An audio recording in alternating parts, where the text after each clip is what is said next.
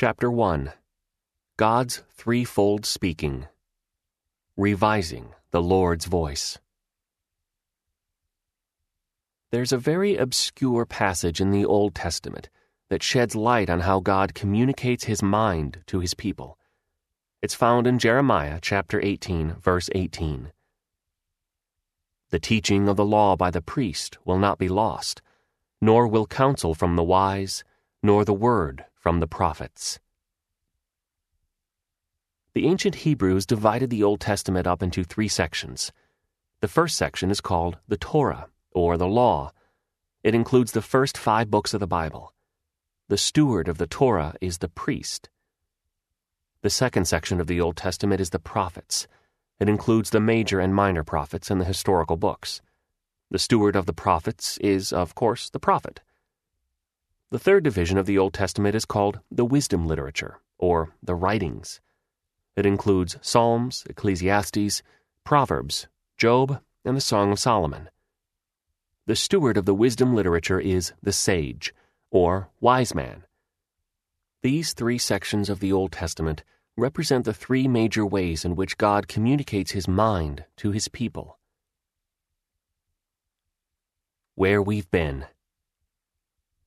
One of the greatest obstacles to hearing the Lord's voice is our religious background. Virtually every Christian has at some point been given a narrow lens through which he or she interprets Scripture, the Lord, and the Lord speaking. Therefore, it's critical that we understand that we all have been given such a lens. The following list shows how incredibly powerful our religious backgrounds are in shaping these lenses. The list is obviously tongue-in-cheek, but I believe the truth is not far off. Suppose that you are traveling to work, and you come to a stop sign. What do you do? Well, that depends on your religious background. For example, one. A fundamentalist, taking the text very literally, stops at the stop sign and waits for it to tell him to go. two. A Christian who follows the traditions of his denomination does not bother to read the sign, but she will stop if the car in front of her does. three. A seminary-educated evangelical preacher might look up stop in his English lexicon and discover that it can mean one. Something that prevents motion, or two. A location where a train or bus lets off passengers. The main point of his sermon the following Sunday on this text is this: when you see a stop sign, realize that it is a place where traffic is naturally clogged. Therefore, it's a good place to let off passengers from your car. four. A legalist does one of two things. She takes another route to work that does not have a stop sign, so she doesn't run the risk of disobeying the law. Or she may stop at the stop sign and pray, "Thank you, O Lord, for your commandment to stop." She waits three seconds according to her watch and then proceeds. She also keeps a condemning eye out to see if others run the stop sign. five. A New Testament scholar notices that there is no stop sign on Mark Street, but there is one on Matthew Street and Luke Street. He then concludes that the ones on Luke and Matthew Streets were copied from a sign on the street that no one has ever seen called Q Street. six. A prophetic preacher of end-time theology notices that the square root of the sum of the numeric representations of the letters S T O P, which are sigma, tau, omicron, pi in the Greek alphabet, multiplied by forty, the number of testing, and then divided by four, the number of the earth, equals six six six. Therefore, she concludes that stop signs are the dreaded mark of the beast, a harbinger of divine judgment, and must be avoided at all costs. seven.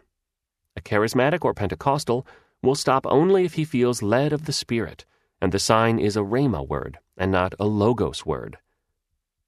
eight. A prosperity preacher will stop at the sign, make a positive confession about stopping, and offer the prayer of Jabez, concluding that God must make her rich. nine. An Arminian believes that if he runs the stop sign, he will lose his salvation. So with fear and trembling, he works hard at stopping at every stop sign. ten. A Calvinist believes that God has predestinated her reaction to the sign. If she runs the stop sign, she was never saved to begin with. If she stops, She was elected before creation. eleven.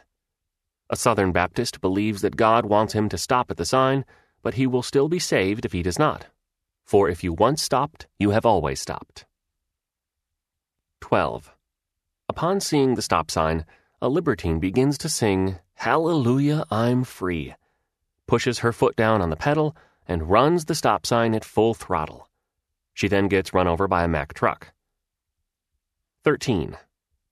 A liberation theologian believes that stop signs should stop only those who are of the elitist, wealthy class, but the poor are free to run them whenever they wish. Silly, yes, but this list makes a point.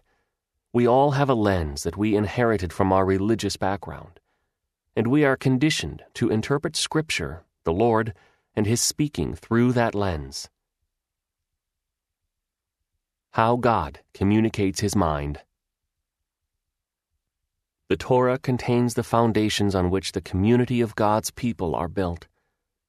The Torah includes God's enduring moral principles, the standards that spring from His very nature.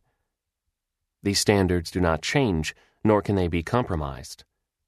In the Old Testament economy, the priest was the person who taught the Torah. The prophets section of the Bible often seems to contradict the Torah. The prophet is the person who enters the community of God's people and causes an abrasive, disruptive upheaval of what the community believes or practices. The prophet challenges the people's response to the Torah, which is often a legalistic or libertine response. In reality, though, the prophet really doesn't contradict the Torah. He contradicts the people's response to it. We are fallen creatures, and we sometimes turn the standards of God into dead rituals. At other times, we misapply or disregard them altogether. The prophet is needed at such times. The wisdom literature contains something that we Christians often do not have a great abundance of: wisdom. Wisdom is knowledge gained through experience. It also includes a predictive element. Because of his long experience, a wise person can detect patterns, and he's able to foresee outcomes. Luke chapter eleven, verse forty-nine, and Proverbs chapter twenty-two, verse three. A wise person may make a statement like this: "What you just said sounds really good, but it's not going to work, and here's why."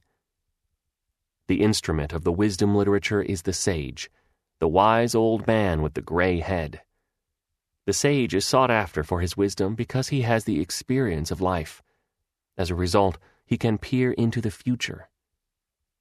The priest is authorized by the authority of the Torah, which contains what God has previously spoken. The prophet is authorized by the present burden of the Lord that the Holy Spirit lays upon him. The sage is authorized by his experience and the fruit of his wisdom, which can be evaluated by the future outcome of his counsel. Luke chapter seven, verse thirty-five. Put another way, the priest looks to the past and asks, "Is this scriptural? Is this right?" The prophet looks to the present and asks, "What is God saying to us right now? What is his present leading?" The sage looks to the future and asks, "How will our present actions affect the future? Is this decision wise or foolish?" To put it in the language of the Bible, the priest asks, "What do these stones mean?" Joshua chapter four, verse six. The prophet asks, "Is there any word from the Lord?" Jeremiah chapter thirty-seven, verse seventeen. And the sage asks, "Where can wisdom be found?" Job chapter twenty-eight, verse twelve. The inherent dangers of each. Each form of God's speaking has its own dangers if not attended to by the other forms. If a church is conditioned to recognize the Lord's will through only the form of Torah, it will become ritualistic at best, or judgmental, self-righteous, and legalistic at worst. It will need the prophetic word as well as the word of wisdom to balance it. A church that recognizes the Lord speaking via only the lens of the prophet will be unstable and erratic at best. At worst, it will be deceived. This is because a prophet's revelation can be bogus. Thus, a prophetic word should be tested by its faithfulness to what God has already said, that is, Torah, and by its future outcomes, that is, wisdom. If a church recognizes the Lord's will through only the lens of wisdom, it will be given over to human reasoning and empty philosophy. True wisdom will always be faithful to what God has already said, that is, Torah, and it will be responsive to the inbreaking of an authentic prophetic word. Consequently, we should embrace all three forms, because God speaks through each.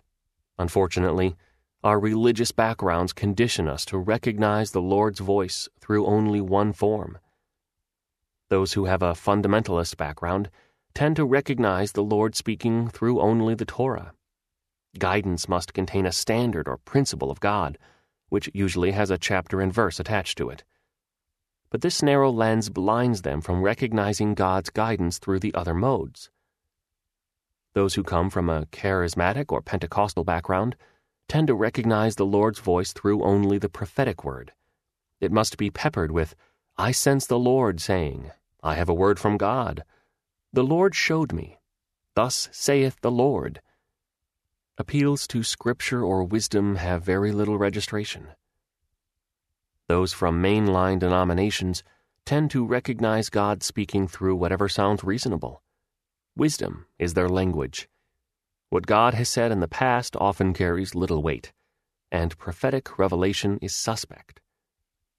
Put differently, those who prefer Torah speaking are thinkers, those who prefer prophetic speaking are feelers, and those who prefer wisdom speaking are doers. Three temperaments, three denominations, and three forms of God speaking. It's worth noting that our temperament is connected to our religious background.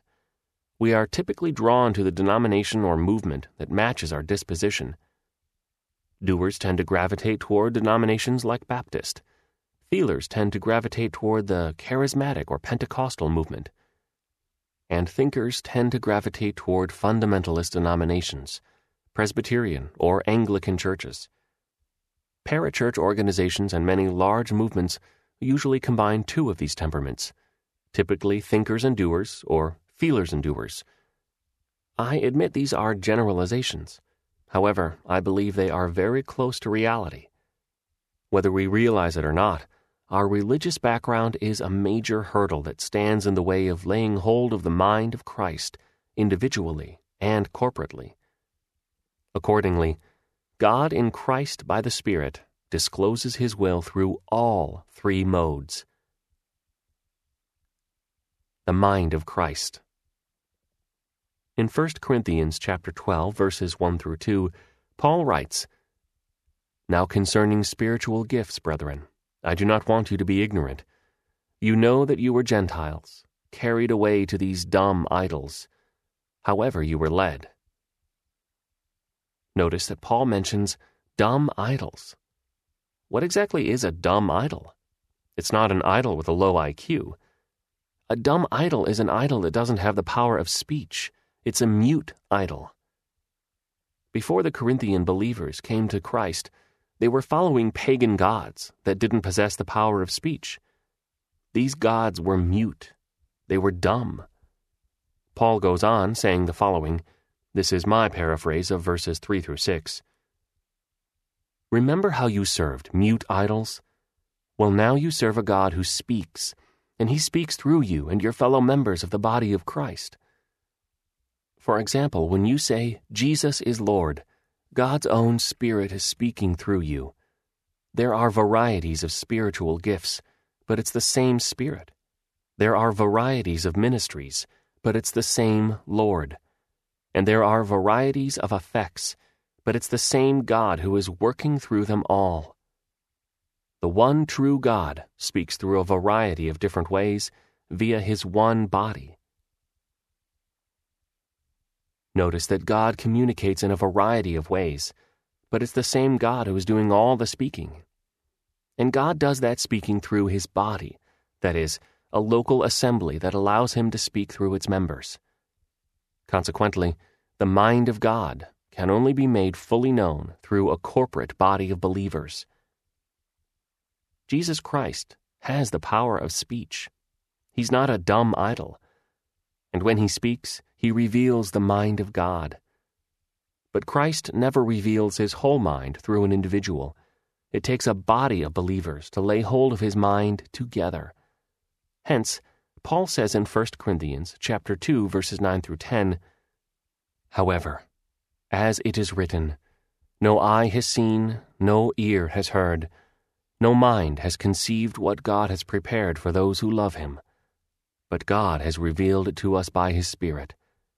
The Spirit searches all things, even the deep things of God." Consider the following words. Eye has not seen. He's speaking of a single eye. A solo eye has not seen. Ear has not heard. An individual ear has not heard. And it has not entered into the heart of man. A single heart hasn't received. Now listen to Paul in First Corinthians chapter two, verse sixteen. "For who has known the mind of the Lord, that he may instruct him?" This is an absurd question, but notice the singular. Who has known the mind of the Lord, that he, singular, may instruct him? The answer is obvious. No individual has God's mind. But then Paul makes this remarkable statement. "But we," plural, "have the mind of Christ." We, corporately, as his body, possess the mind of Christ. Incredible. The mind of Christ is discoverable. Jesus Christ is not a dumb idol. He has the power of speech. He desires to speak and reveal his thoughts. But the mind of Christ is a corporate discovery. It's a corporate pursuit. It's not the property of any individual. It's the property of the body of Christ working together to secure it. As a result, all three ways of God speaking in Christ, Torah, prophetic, and wisdom, should be held in tension. The reason? Jesus Christ incarnates all three modes. Jesus Christ is the real priest, as well as the Torah itself. Jesus Christ is the real prophet, as well as the prophetic word. Jesus Christ is the real sage, as well as wisdom itself. Our Lord reveals his will to and through a local community of believers when they are seeking to lay hold of his mind together. The local assembly is the vehicle that God has chosen to disclose his mind. Through some believers, he speaks as prophet. Through others, he speaks as priest. Still, through others, he speaks as sage. The speaking may sound different, but it's the same Christ working through each one. The Lord helps us to revise our ears so that we may learn to hear the voice of the shepherd through each one of his sheep.